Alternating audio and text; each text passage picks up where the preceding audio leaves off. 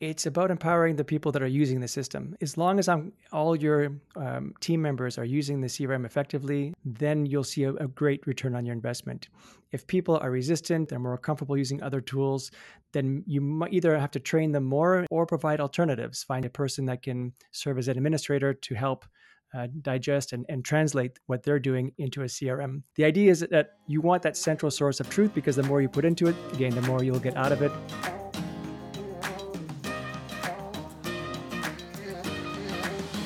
My guest today on Mission Impact is Alexander Lapa. Alex and I talk about the nitty gritty of choosing the right customer relationship management system or CRM tool for your organization. CRMs have actually come up many times on the podcast, whether because it's something you need to ensure to have a way to track all the people you interact with, especially around fundraising and operations, and keep those functional. And they've also come up in examples of challenges in change management. They're not necessarily super sexy, but they are one of those tools that help keep an organization running. Really getting the most out of your CRM is not just about buying it and launching it. Picking the appropriate tool for your organization's stage of growth and then getting it set up well so that it really meets your needs isn't necessarily something to just assign to a staff person. Investing in some expertise at the front end can save a lot of headaches down the road. I appreciated Alex's description of the typical journey that organizations go go through from paper records to spreadsheets to then a basic CRM and then possibly on to a more sophisticated system like Salesforce. And assessing what you really need and then what you might need in the not too distant future is part of making the decisions about what CRM tool will really be best for you. Mission Impact is a podcast for progressive nonprofit leaders who want to build a better world without becoming a martyr to the cause. I'm Carol Hamilton, your podcast host and nonprofit strategy consultant. On this podcast, we explore how to make your organization more effective and innovative. We dig into how to build organizational cultures where your work in the world is aligned with how you work together as staff, board members, and volunteers. And all of this for the purpose of creating greater mission impact. Mission Impact is brought to you by Grace Social Sector Consulting. Grace Social Sector brings you whole brain strategy and consulting for nonprofits and associations. We help you move your mission forward, engage all voices, and have some fun while we're doing it. We combine left brain strategy and analysis with right brain wisdom about human complexities for a proven whole brain, whole organization process through which every stakeholder thrives. Reach out to us for support and facilitation of strategic planning, mapping your impact, auditing your services, and getting an organizational assessment. We especially love working with staffed, nonprofits, and associations with human centered missions. Welcome, Alex. Welcome to Mission Impact. Thank you. Thank you for having me. So I'd like to start each uh, conversation with just finding out a little bit more about what drew you to the work that you do. What would you describe as your your why or your motivation? Yeah, great question. Um, I've been doing Salesforce because I'm a Salesforce architect, working not exclusively, but definitely specialized with nonprofits. And I started when I started working with Salesforce. At the same time that I had some for-profit clients, I also had a nonprofit client. This was about ten years ago now. And I just found over the years that my, my, favorite moments, the ones that I look forward to, the meetings I look forward to, the projects I enjoyed working on most were the ones related to nonprofits. And I think it has something to do with the fact that nonprofits, the focus of nonprofits are not a profits. It's not about profit. It's not about how much money you can make, how wealthy can we make the shareholders. It's how big of an impact we can make. Uh, how can we help our community? And that really drew me in. The people were, you know, less about their egos, more about the, the, impact or the, the type of impact that they can have. And it just felt like that was my tribe. And I've been doing it now for quite a while. Uh, I would say maybe three years now. I've been specialized with nonprofits, and it's a labor of love. Yeah, I, I whatever the the mission um, when i'm working with organizations i just always appreciate the people who are drawn to this work yep. so it definitely makes a huge difference and we promote each other we support each other it, it, it it definitely feels much more of a community uh, than any other for-profit. I mean, I've worked for some great for-profit companies as well. I can't knock all of them, but it's a different mindset altogether. And and the reward. I mean, I want to feel like I've accomplished something in, in, at some point in, during the day. I want to feel like I've contributed in some small way, and uh, you know, using my knowledge to help uh, leverage and, and improve nonprofits seems to be working for me, at least at the moment. So you said that you're a, Salesforce architect. So what can you say a little bit more about what that means and um, what what being an architect in that sense uh, kind of entails? Certainly. So Salesforce is a, a company and it's a platform. It's actually more than just a CRM these days, a client relationship management tool. It's a platform, which basically means it gives you all the tools that you need to do all your CRM activities, but it's also very extensible. You can add your own functionality on top of the platform. And it is pretty much the top of the food chain in terms of complexity for CRMs, especially for the nonprofit industry, but basically any industry. I, I tend to see nonprofits, to focus more on them, moving up the food chain from maybe uh, pen and paper to Excel to maybe a basic CRM to maybe a more advanced CRM to Salesforce. They work their way generally up that kind of ladder. It, I don't see too many nonprofits moving away from Salesforce. And because it has all those features and functionalities and great things. Um, but because it has all this stuff, there's a lot of complexity to it. So having an advisor or an architect that comes in and tells you, look, this is what you should do. Here's how you should set up your programs, your services, your volunteering, your cases, and so forth, as opposed to having someone who might be a bit technical but doesn't know the Salesforce platform itself, kind of mucking around and, and building this spaghetti of mess because it is very possible to do so and then have to have someone like me come in and rescue them from that situation. So having an architect having a consultant come in and help you from the early phases uh, will really pay you dividends toward the end uh, and make sure you're you're leveraging your entire investment from salesforce yeah, I, am laughing because I worked for an organization that used Salesforce, but I think we probably used like this much mm-hmm. of the the capacity of it because we we spent a lot of time trying to get a, a, particular staff person trained in it, but there was such a learning curve that um, it you know to really maximize its uh, capacity, um, it it you know it, it didn't translate to the rest of us really being able to to really leverage it. And it's funny that I feel like over the um, period that I've been doing this podcast, oftentimes when we're talking about change management or you know technology implementation, oftentimes the the example that people end up using is around a CRM or you know helping people move from that you know Excel many Excel spreadsheets that everybody has their own and we don't have it up to date or common to some type of um, client management system. What are some of the um, the uh, benefits that you see of an organization actually taking the time to really make sure that that uh, a, a system like that is working for them? Just to go back to the previous point for a second, we actually have a term in the Salesforce ecosystem. We call them accidental admins because yes. the term that we use for uh, for Salesforce administrators are the ones building the platform. And if you are just kind of thrown into that role, you become an accidental admin. So uh, there's definitely a story that we could dive into for that. But to answer the question that you asked, uh, there is, like I said, Salesforce is really the top of the food chain in, in my perspective. There are some smaller nonprofits that I've seen use Salesforce, and there's some great benefits that they can get out of it. But the key element is just using a CRM altogether. Uh, I would never recommend using pen and paper, even if you were to start, like just go to Excel as your entry starting point. And when you're a small nonprofit, if you're just starting off, that's a very viable CRM. You don't need anything fancy, any bells and whistles. As long as you're tracking things and you're not losing not losing track of things, you're managing your donors, you're managing your constituents, your volunteers, whatever your organization is doing. That's great.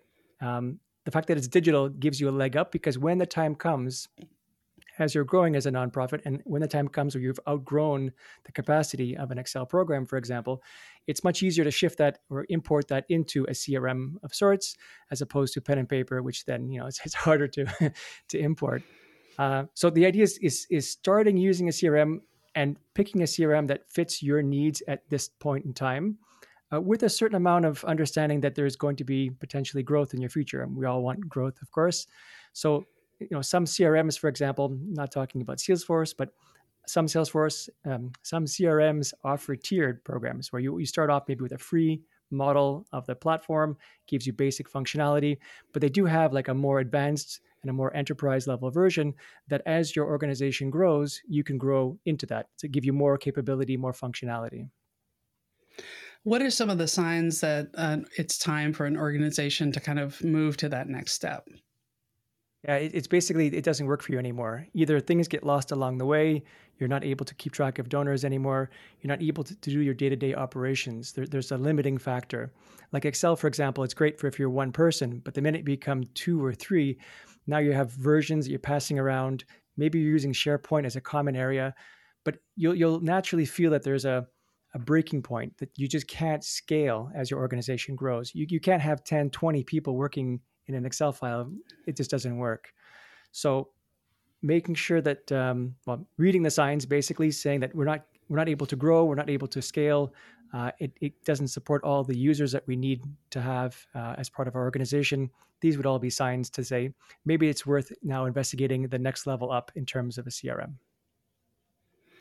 And once an organization has a CRM, you know, I've seen instances where, you know, pretty large organization, they have, um, you know, a, a, pretty robust system, and yet staff are still uh, kind of defaulting back to those Excel spreadsheets by, you know, they export some data and then they're keeping that up to date, you know, versus always getting it back in the system. What are some ways that you help organizations actually get people to really use what the system can can can do for them.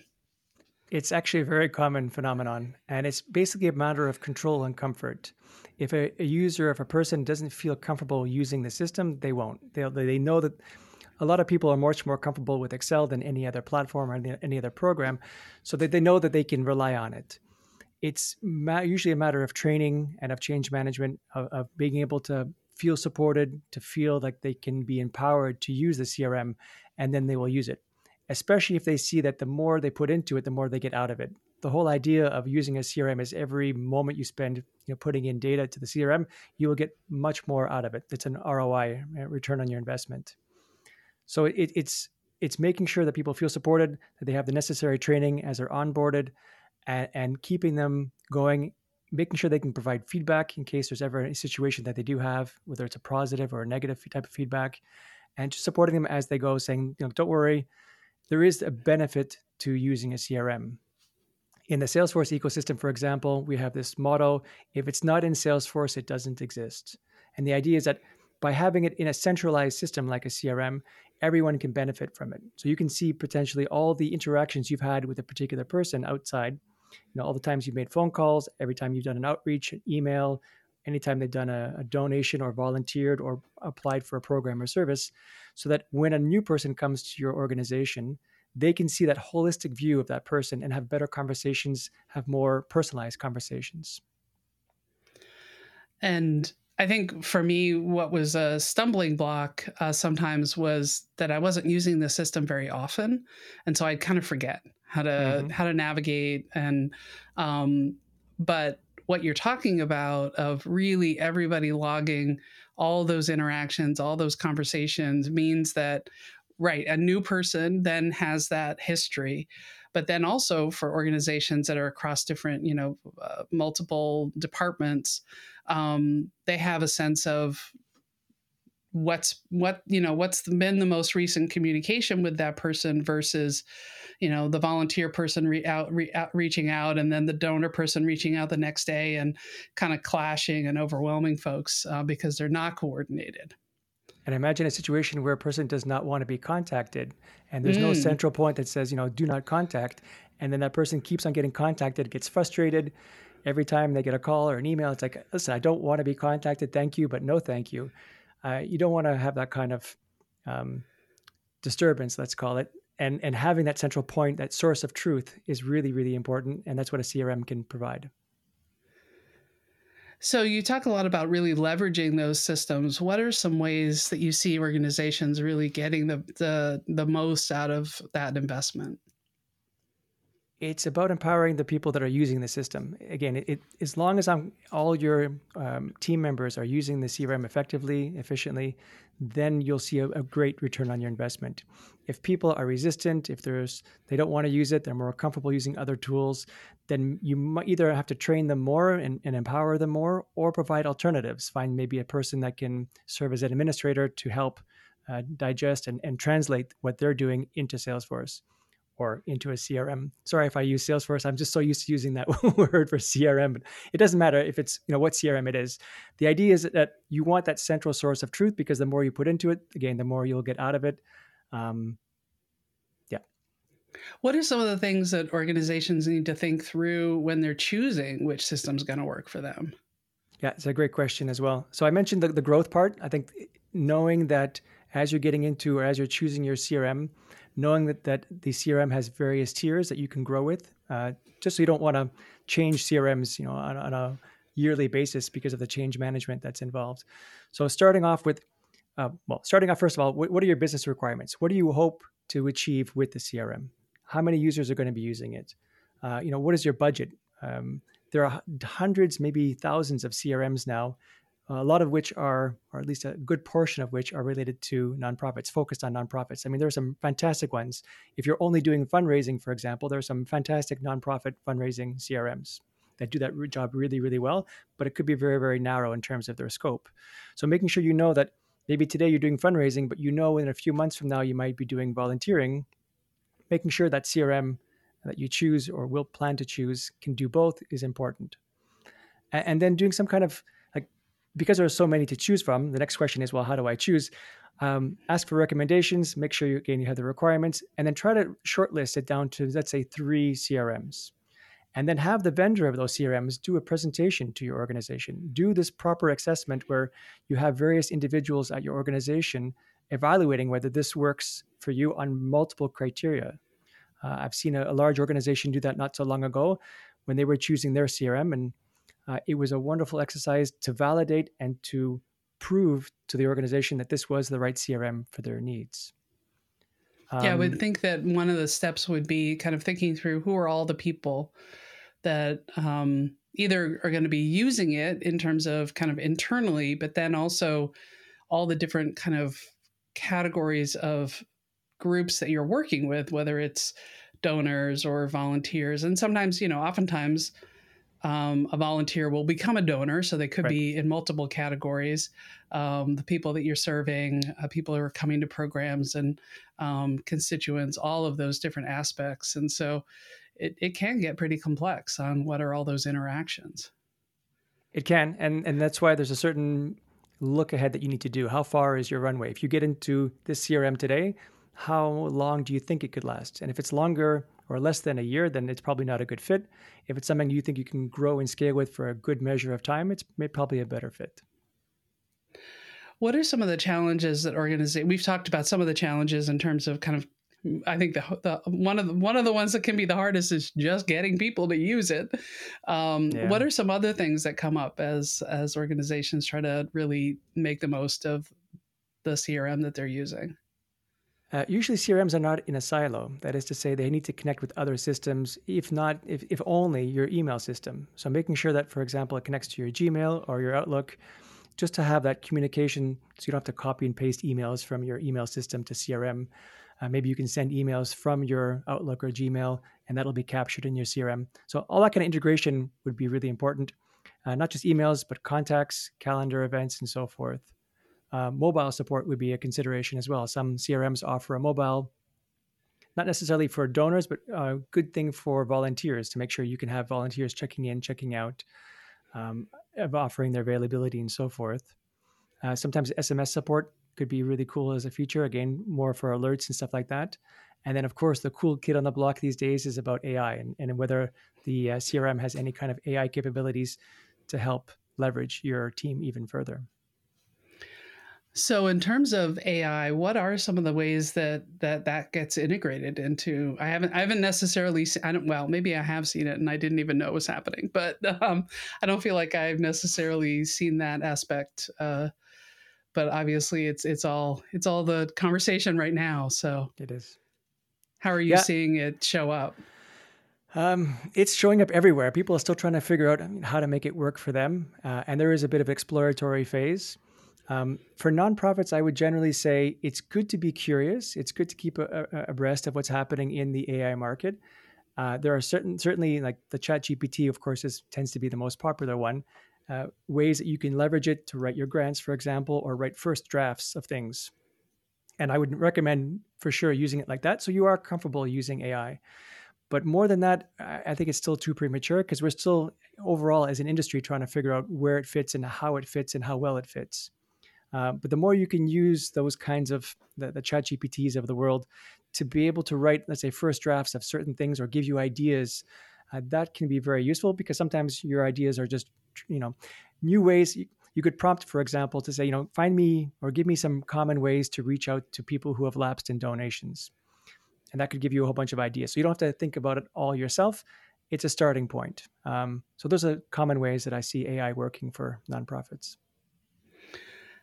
Yeah, and I, I, I appreciate that it's thinking about it as your kind of first draft. Um, right. So you can shift from that blank piece of paper, blank screen to, okay, at least I've got something to work with. Um, how are CRM uh, providers integrating that into their systems? How are you seeing for, that? Yeah, I can't speak for all CRMs, of course. I know sure. that they're trying to throw it in there as much as possible. I know Salesforce is doing that. They've had a, a version of an AI for a long time, which they called Einstein and they're trying to integrate uh, some of these AI more and more now into writing uh, sales emails, for example, or analyzing data, um, especially if you have a lot of data. You know, prompting the AI to to you know provide, for example, the list of top ten possible uh, donors uh, um, or donors who or people who could be potential donors. These are all different ways of not having to leave your Salesforce instance and use your Salesforce data in order to be able to analyze it and get data from it. The AI, though, version that's the one that everyone's talking about in terms of Einstein AI is still in a closed beta at the moment, which means only a select number of clients are able to use it in that Salesforce ecosystem. But there's still the capability of, of not using your own data in your CRM and talking to an AI to help you get that through that writer's block. Right. I yeah, as a as a way to to get yourself out of writer's block, I appreciate that. That's a good that's a good point. What are some other things that help um, as a organization is wanting to make that shift? They've they've gone through that requirements process. They've made a decision about which one they're moving forward with. What helps that project mo- uh, go smoothly in terms of implementation? I'm hiring a consultant or an architect. Definitely. The idea is that I, I, tend to find a lot of nonprofits don't have a lot of technical knowledge. So having someone, I mean, it depends, of course, the complexity of the CRM, but having someone guide them through that process, handhold them through the process, someone who's been through that process multiple times and is now almost like cookie cutter. They know the, the your, they they can they talk your talk. They know your language. They know your market. They know the CRM. They know what problems you tend to generally have and what pitfalls to avoid it'll make the whole process significantly easier.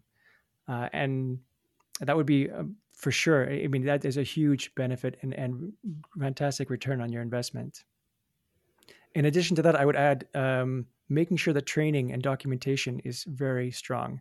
Again, I mentioned earlier, when your people you are empowered to use the crm the more they are likely to use it and if they don't remember what to do to your point earlier, having some kind of documentation to go back to or training videos that they can reference will help again uh, raise their knowledge once more.